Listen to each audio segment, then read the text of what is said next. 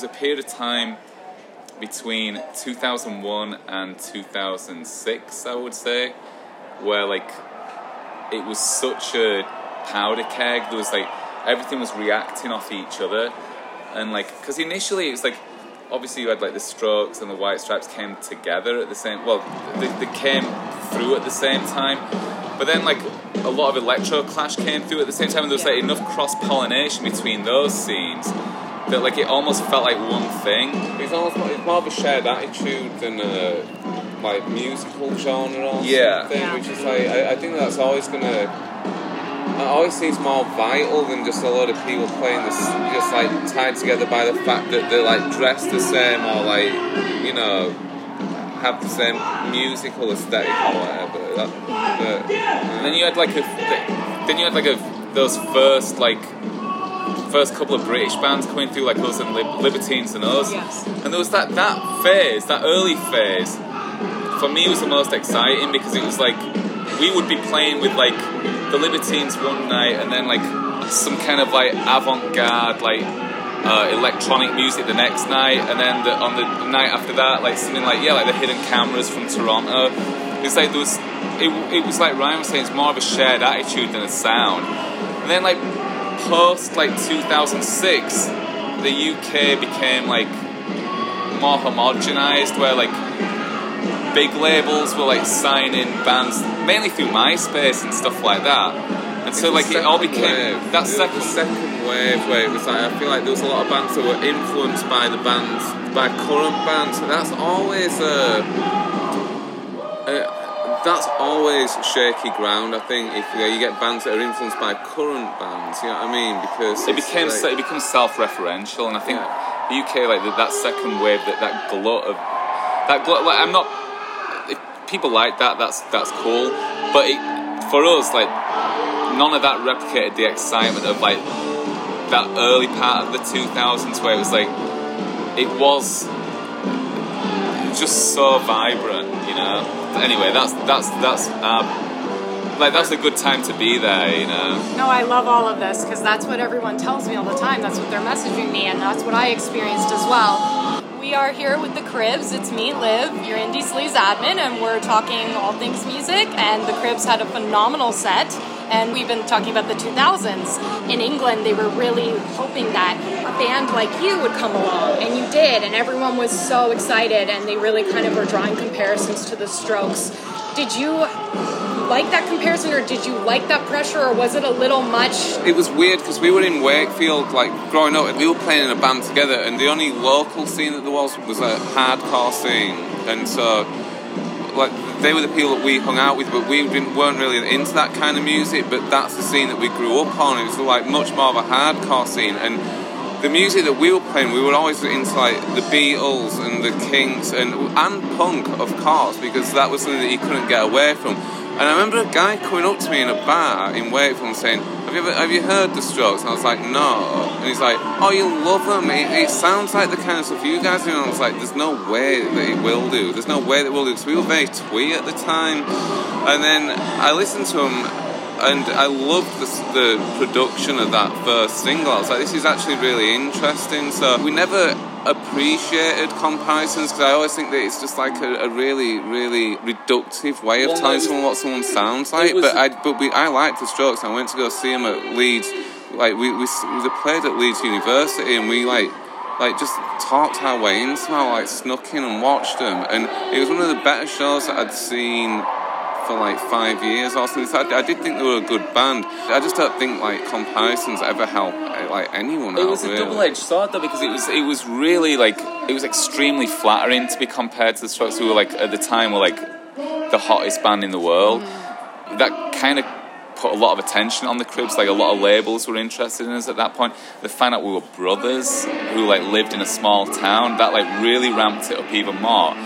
But the double-edged sword of it was like for all the excitement that it caused around the band, you also had so almost like you had to prove yourself more because we weren't from New York City or we weren't like we weren't you know we Yeah, I mean, we yeah. were from Wakefield it was like it was it was a, an anomalous It's one of those things. Like it, I understand why people make those comparisons, but you can't be that quick out of the traps unless you already existed. You know what I mean? Unless you are incredibly cynical, and I don't like to think that any bands are quite as cynical as that, where they would like have a like a couple of weeks rehearsal and try and get a set together that's aping whatever's going on. Like we were always, yeah, we've been around for a few years at that point, but I remember thinking, oh, stuff might, you know, this is actually kind of exciting that this that there's like lo-fi stuff on the radio. I, the first time we were working in a factory, the first time I heard those guys and the White Stripes stuff like that on the radio, and it was like lo-fi music. I was like, oh, this is like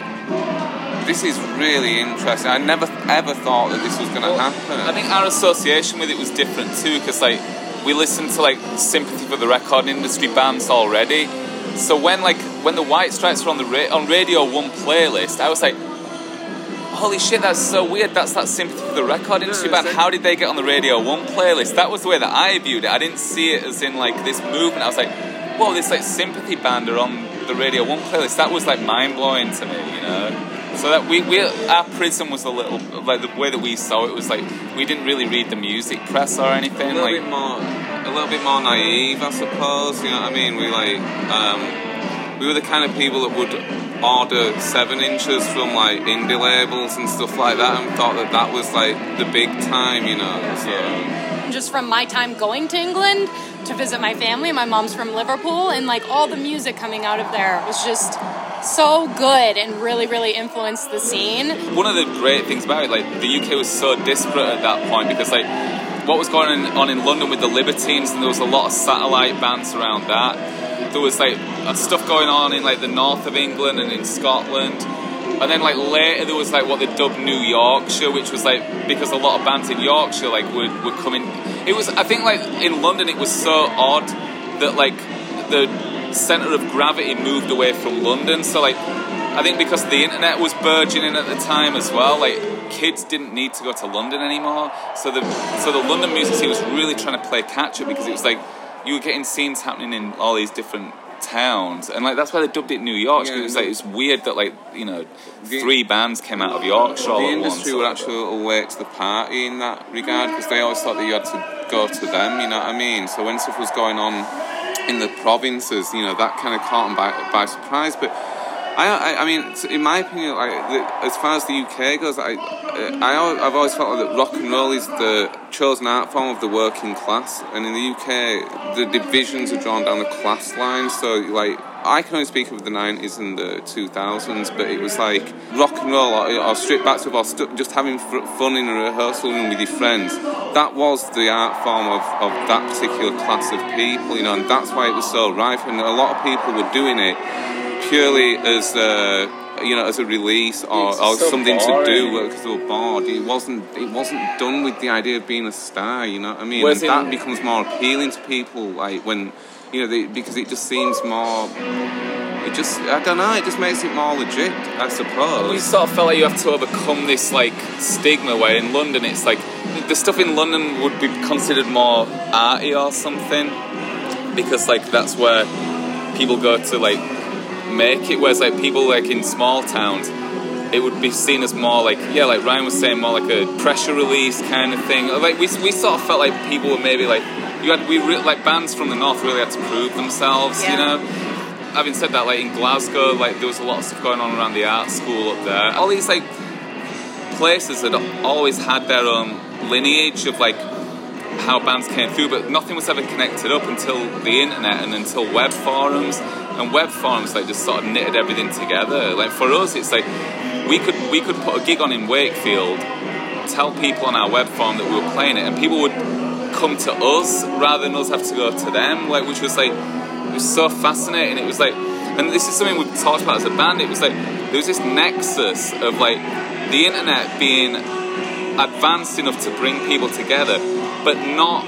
But it was new enough that it was exciting. Whereas now people take it for granted. So in that period of time before people took it for granted, it was something that people genuinely like were excited about and like not jaded. So for building the fan base, it was amazing. People would follow you around everywhere, yeah. you know, and like and, and you could like we could announce a gig on the morning and have people travel and come and we would sell it out in the evening and like I think for the for the like for the traditional music industry that was like a little bit weird that all these that all these bands were happening so quickly, and they were just trying to catch up, which is why you got that post 2006 like boom where major labels were just throwing money at MySpace bands, Yeah. really, you know, and using MySpace as like a for A and R Yeah. purposes, which is, you know, didn't necessarily make for great art, but it was was fun, you know. Yeah, it's yeah. cool that kids could do that. It was kind of a wild west too of like MP3 sharing and music trading, which Yeah. also helped bands get and a lot of the labels tried fighting that like for a long Yeah. time too.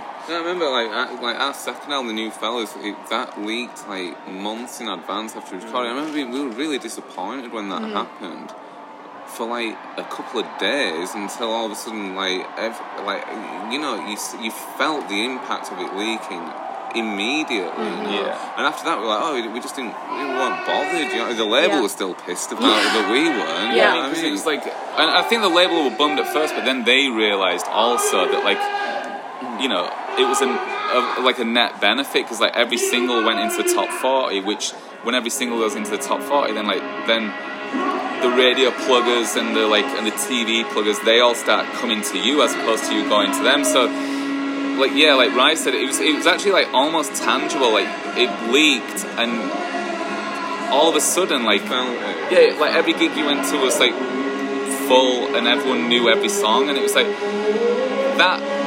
People are so familiar now with how the internet breaks bands that that doesn't seem that weird. Mm-hmm. But back then, I can't tell you what a crazy trip that was for like three brothers from Wakefield to go to like, you know, like a, a s- like somewhere like Northampton or Shrewsbury or like or like, you know, Exeter, and like have it show up in the venue, be totally full, and everyone know all the words. Yeah, That's like they so. know, they know the words, to, all the words to the songs on an album that is three months away from release. You know what I mean? It's exciting stuff.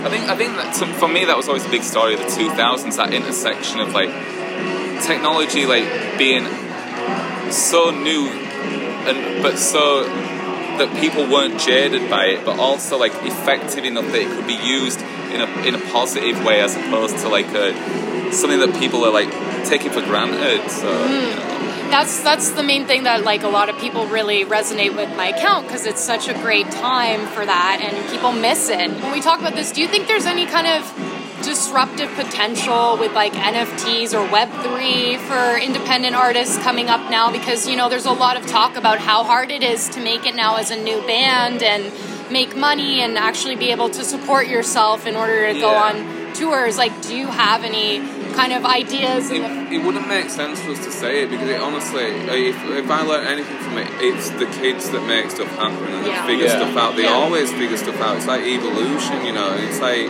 I could like pontificate, or I could have like all sorts of ideas of what could work or what will work. Something totally different will work because a 15 year old will figure it out. you know I mean. Yeah. It's like everything that we've just been explaining was like the kids taking the power away from the the music industry of the 90s like those people had like had their time and the kids subverted it it wasn't even us it was like we were the beneficiaries of it but it was the kids who did it and it's like I don't know anything about like you know the, some of the technology that you were just mentioning but at the same time it's like a lot of the good that's come out of it is like artists do so much for themselves before anyone else any like label or management get involved that they know their value already yeah. so that they start out DIY and then when the regular industry wants to like get involved with that they kind of like they know their value and they're, and they're, and they're a bit suspicious I, I hope that people will like get screwed over less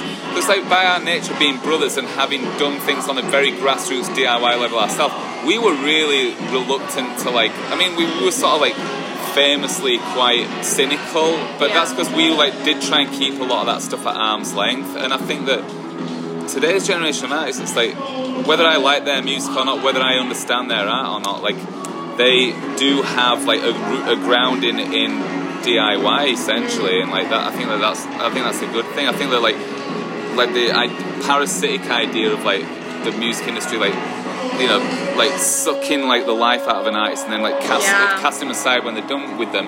I think that's less likely. I mean.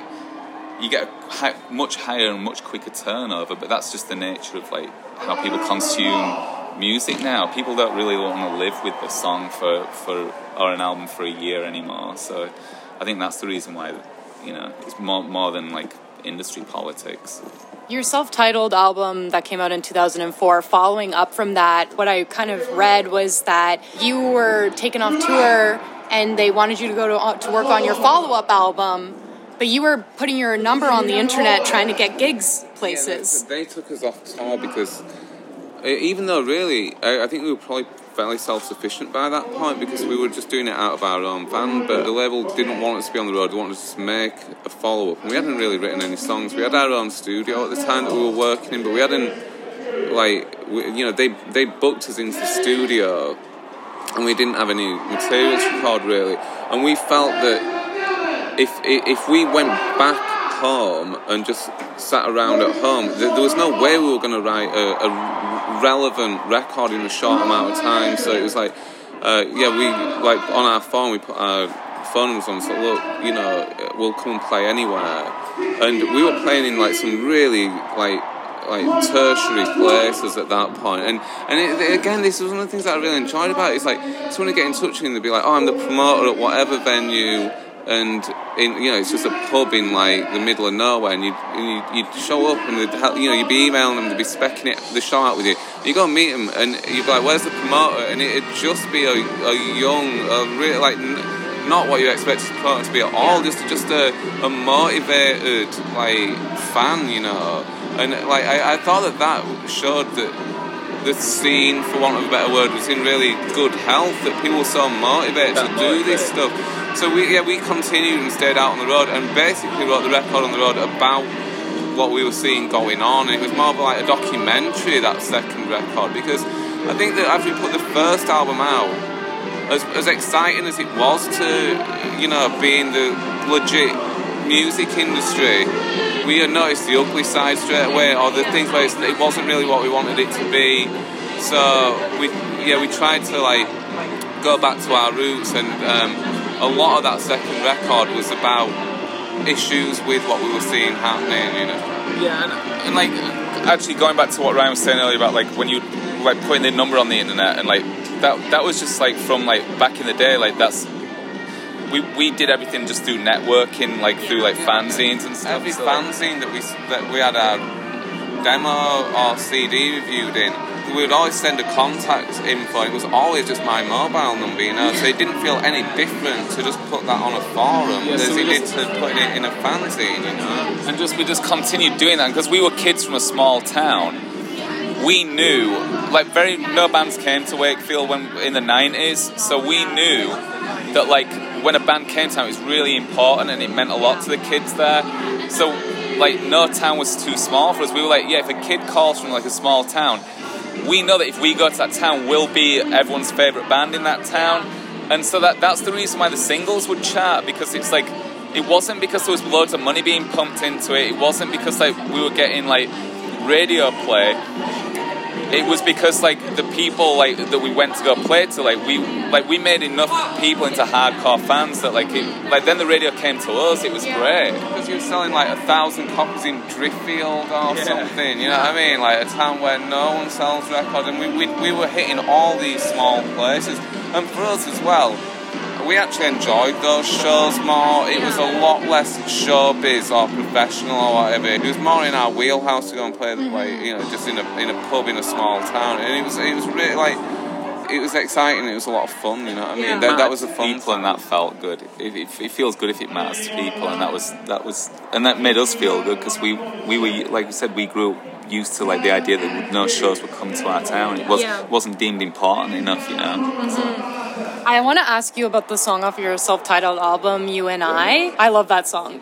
Can you tell me how, how you kind of like came up with it or like what was the inspiration behind it? So we used to run a studio in Wakefield. It's called Springtime. It's in an old mill, and it was just like like the gear was like severely outdated, old analog gear. That was just what you could get in the second-hand shops. And to make that place break even, we had to let other bands rehearse there during the day, and then we would use it on a night. And there was a band in the front room, and I was waiting for them to leave, and I was messing about with my guitar, and, and I put a, a, a tremolo arm on it because I just thought I'd been watching Pulp Fiction and there's a lot of surf guitar on it. And I'd been watching it the night before and I was like, oh, I'll try writing something with the tremolo arm on. And then I wrote one bit and I showed Gary. I was like, oh, this sounds really interesting. And then while the other band was finishing, me and him were just like tinkering and writing it in the studio, and then later on Ross came down and we just recorded it right there and then. That's all. I came really fast. I mean, mo- most of the stuff on that first album just came like what Rice said. It just like we we just loved having our own space and loved the like being able to play together. We wrote so much stuff really quick and like there was it was very garage rock. There was no thought put into it. It was just like fun to do. There was no like no expectation. We just it was just fun. When we were writing as well, and you were going, "You are not," as if like as if it was an opera singer or something. It was just like making a joke, you know. And I'm like, "Oh, that sounds good. Like, let's, just do it, like Let's that." use it. No one has any preconceptions. Like maybe no one's going to hear it, so it's like, yeah, I'll sing it. I'll sing it like a ghost would sing it or something. You know, just, it was, that was just how fun. It was just fun. You know, no, no, no overthinking. Now, this lineup for Just Like Heaven Fest is like a lot of bands that came out around that era. How would you describe this festival's vibe? Know, I was worried about it at first. I was worried that like it's like I was saying about your account. Like it's like when people finally put everything in front of people as a whole, that's when people realize like how different it is from like what's going on now. Because a lot of it is still relevant to me. It's like Modest Mouse have been releasing records, The Shins have been releasing records, like Franz Ferdinand ourselves. It still feels like a, an extension of what we've been doing for the last 15 years, whatever. But when people curate it and put it all together, that's when you first can like recognize that it's like it does have its own thing. So I was worried when we were arriving. I was like, this might feel jarring for us. It might make Like us nostalgic, like a nostalgia fest or Yeah. whatever, which is the kind of thing that in our conscious brain we would never want to do, you know. Don't want it to feel kitschy, you know. But I- but if if if I'm honest, I, I feel like people are celebrating the, the side of it that they enjoy and remember and that's that's relevant to them, mm. rather than like focusing on the kitsch, you Yeah, know. yeah. Like and As far as I'm aware, it's like the, it's not just the bands just rolling out the hits either. I feel like people are like, you know, these are bands that are still going, you Yeah, know, so yeah. still having popular records. So Yeah. if it wasn't for the fact that we had to drive from Reno last night and we've done this gig with like no sleep, no sound check, and no food, I would probably be really happy backstage seeing a bunch of people I haven't seen in ages, but. It's been a busy day, and I, I think this is the last thing we're doing. So after this, maybe we'll get You'll get a have a chance to socialise. Have No, I, Oh, wa- I want to see people. Yeah, I want to Yeah, see people. we were talking to the Hives about it because their dressing rooms next door to ours, and like we were talking about the drive from Reno. Like so, just for a bit of background, we played Reno last night with Modest Mouse at some uh, Yeah. like ballroom in a casino, and then we drove down. We had to get from the, Reno to Pasadena, so we had to drive six hours last night. So we got we finished driving at 4 a.m., slept for two hours, and then drove the rest of the way here. When we got here, we had to pull all the gear out of the van, put it onto the rotating stage, and then as soon as we finished setting up, the stage rotated, and we were just playing. So it was like like was, we were talking to the Hives about it, and they were like. That's like classic sort of like early 2000s touring vibe, and I was like, man, it's like that is like it was exactly like that's what we used to do back in the day. First time we played T in the Park in Scotland, first time we played Reading, first time we played Pukkelpop in Belgium, we just drove the whole way and just went straight on stage. Yeah, I feel like the attitude back then was if it's physically possible, Yeah. fine. You Yeah. know what I mean? And then, but the reality of something being physically possible is very different to the theory of something being physically possible. You know? Yeah. Yeah. And your 2020 album, I love that album so much, and I'm wondering what kind of vibe and headspace were you in where you were writing this album? I don't even know if it was like a conscious thing, like, but we, we didn't get together to write a record. Me and Guy went over for Christmas, spent Christmas with uh, the like you know Ross's family and uh, you know, my, uh, my mum and dad, and we weren't planning on doing any writing. And when we got there, like we didn't have any of our touring gear. We just had like we just, literally just had the stuff that we had when when we wrote the first record, and we weren't planning on doing any writing, but one thing leads to another and you end up like you're doing some jamming or whatever because there's nothing to do that day and we ended up like writing a lot of ideas.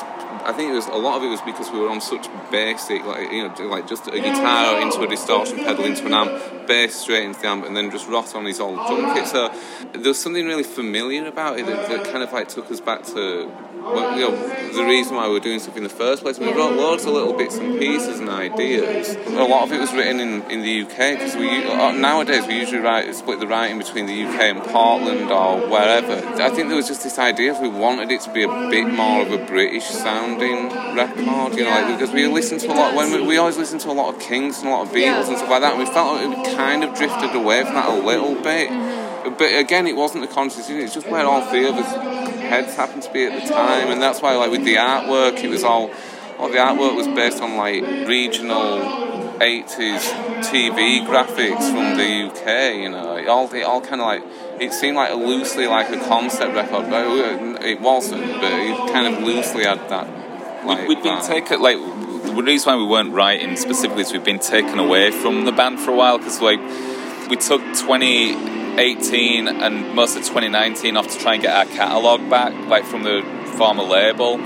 So we were like locked in like these kind of like legal back and forths which is not very inspiring. And we were really stressed about it and we didn't want to tour so like that night network was us reconnecting with like why we got into a band in the first place. When we started writing we didn't even know if we were going to keep going so we were doing it because we really liked it. So it felt like when we first started writing when when we were writing our debut album where you just you're just doing it for fun and it's no, there's no stakes it's just like you don't even know if you're going to make a record so it's like you're just doing it to enjoy doing it and it was like that I mean, again might sound kind of cliche but that is that is the truth behind it It's almost like when you go into it, you're not intending on you're not intending on doing it, or you're not supposed to be doing it. Somehow, you just naturally do your best work. You know what I mean? Because like you're not supposed to be doing it, so you think, oh, I'm not working, I'm not doing what this, I'm not doing that, and actually you're doing it, and you're doing it to like a higher level than normal because you're not you're approaching it from a much more. Uh, like, with a lot less baggage, you know, with a lot less baggage. Ross, what do you remember of the 2000s? Ross was like, when we got signed, Ross was 16 years old. So, like, Wow, we, yeah. you need a 16 year old's perspective of it. I was stuck with all the driving at that point, you know, just like Gary Ryan hadn't passed the driving test. Uh, I don't know. I think it was just, I think it was a unique time because it was the time that the internet, like, first, you know, came about and music merged with it, and like the kids were the people who like decided the direction everything was going, and and like it was weird, yeah, because thinking about it, like you have all these different areas of, and it's like they were all kind of independently doing their own thing. Like, you like say, you had the Libertines in London, and then like, you know, like what we were doing up, up north, and then like, you know, like, Deltasonic, Yeah. Liverpool, and, and it's stuff. weird how it all was kind of going on at the same time, and then it all kind of merged into like one big thing, you know, like, um, so yeah, it's a bit That's, that's unusual. why the UK scene didn't really have like a a name or a unifying sound. It's because it was it was like like Ross said, it was like it was almost like all these people like painting from separate palettes. Then it just all got merged all at once, and it was magic for a for, for a period of time, and then it you know then it just like like I said it hit critical mass. One Thing I will say though is with Ross being younger than us, he's the one that turned us on to the internet and what we could do with it. Because Yeah. like me and Gary were always like still locked in that fanzine and that Yeah. analog world. So Ross kind of opened that door for us guys. All I can speak for is the fact that we were just three brothers in a small town doing like some you know our thing that we'd been kind of doing anyway and like recording like lo-fi music which was a lot different to like you know a lot of the uh, late 90s kind of stuff we were just kind of doing it all independently at the time and then it just for some reason it it just like came into fruition all of a sudden so when, yeah. when and when when they come to you, it's it's so weird. It's like like we've said it before in interviews, but it was literally like you know, as soon as it got to nine o'clock in London, like nine a.m. Like our phone would ring like for, for like for weeks on end. So we, we stopped setting alarm clocks for college like for that Like, reason. At first you're excited and after a bit you're like, holy shit, the wolves at the door. What are we gonna do? You know what I mean? I do remember as well when we were mastering our third album, and there was another band. I won't name the band, but they were, you know, like getting radio play and everything. And then we heard their record, and I remember saying to Alex at the time, who was making our album, I was like, "This record that we're hearing now is like the end of this era." And this was only in Yeah. 2006. I was like, "This is going to spoil it for everybody else." And like.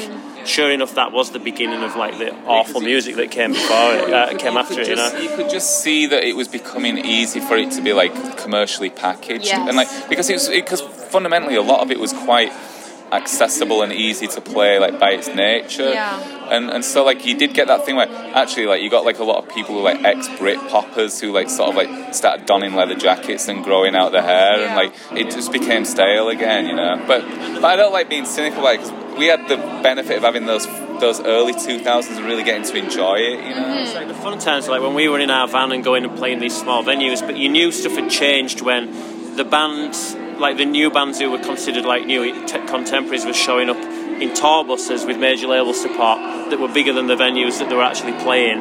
Like you know, more we were like something's gone wrong there. You Yeah, know, you so- knew it was over by then. Yeah, once it reached the mainstream and everyone was trying to get a piece of it, it was kind of over. But That's happened a million times It- That's in the true. record industry though. You know, it's It just the happened- same as all else. It happened with punk, it happened with grunge, it happened with Yes. Britpop, and it happened with our era. But unfortunately, like we said, there wasn't really a name for our era, so like people didn't realize it at the time. It's like I think if anything, it's like the early 2000s that like was the most fun, but it's also the one that in the UK probably gets like overlooked the most. People just mm-hmm. remember the latter part of it, you know? Yeah, because yeah. that's when it was so commercially big. So. Mm-hmm.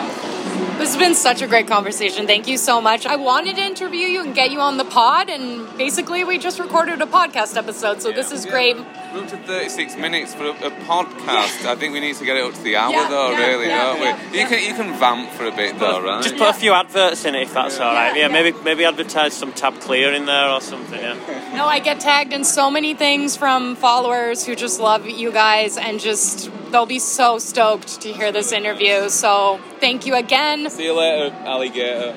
Smell you later. Uh, we are the Cribs. We're indie. We're sleazy. We're totally cheesy. Well, we're not sleazy really though. That was just a joke. But we are pretty indie. Uh, he said it all. Goodbye. See you later. See you later. See you later.